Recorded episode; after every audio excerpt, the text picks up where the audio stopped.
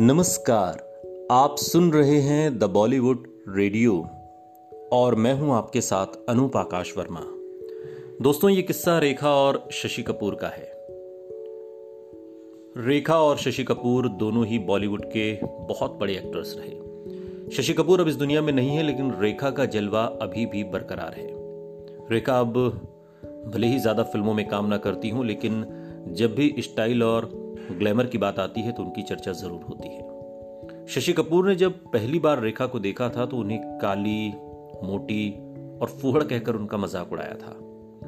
हालाँकि बाद में उन्हीं शशि कपूर के साथ रेखा ने सत्रह फ़िल्मों में काम किया। रेखा ने 1970 में सावन भादो नाम की फ़िल्म से अपना बॉलीवुड डेब्यू किया था और फ़िल्म के प्रीमियर पर रेखा को देखकर शशि कपूर ने कह दिया था कि ये मोटी, काली, फुहड़ एक्ट्रेस कैसे इंडस्ट्री में अपना मुकाम बना पाएगी?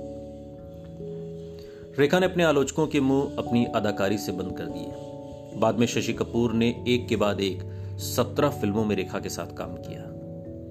शशि कपूर ने 1977 में रेखा के साथ लगातार तीन फ़िल्में की। ये फ़िल्में थीं फरिश्ता या कातिल, चक्कर पे चक्कर और ईमान धर्म। 1978 में राहु केतु और दो मुसाफिर में भी दोनों साथ नज़र आए। उसके अगले साल भी शशि कपूर और रेखा ने साथ में एक फ़िल्म की और फ़िल्म का नाम था सुहाग। सुहाग ब्लॉकबस्टर साबित हुई। इसके अलावा जिन प्रमुख फ़िल्मों में रेखा और शशि कपूर ने साथ में काम किया, उनमें प्यार की जीत, ज़मीन आसमान, बसेरा, जानी दोस्त, काली घटा, क्लर्क और नियत जैसी फ़िल्में हैं। शशि कपूर के निर्देशन में बनी फ़िल्म उत्सव, इजाज़त और विजेता में भी रेखा ने काम किया था। रेखा ने सत्रह फ़िल्मों में शशि कपूर के साथ काम किया।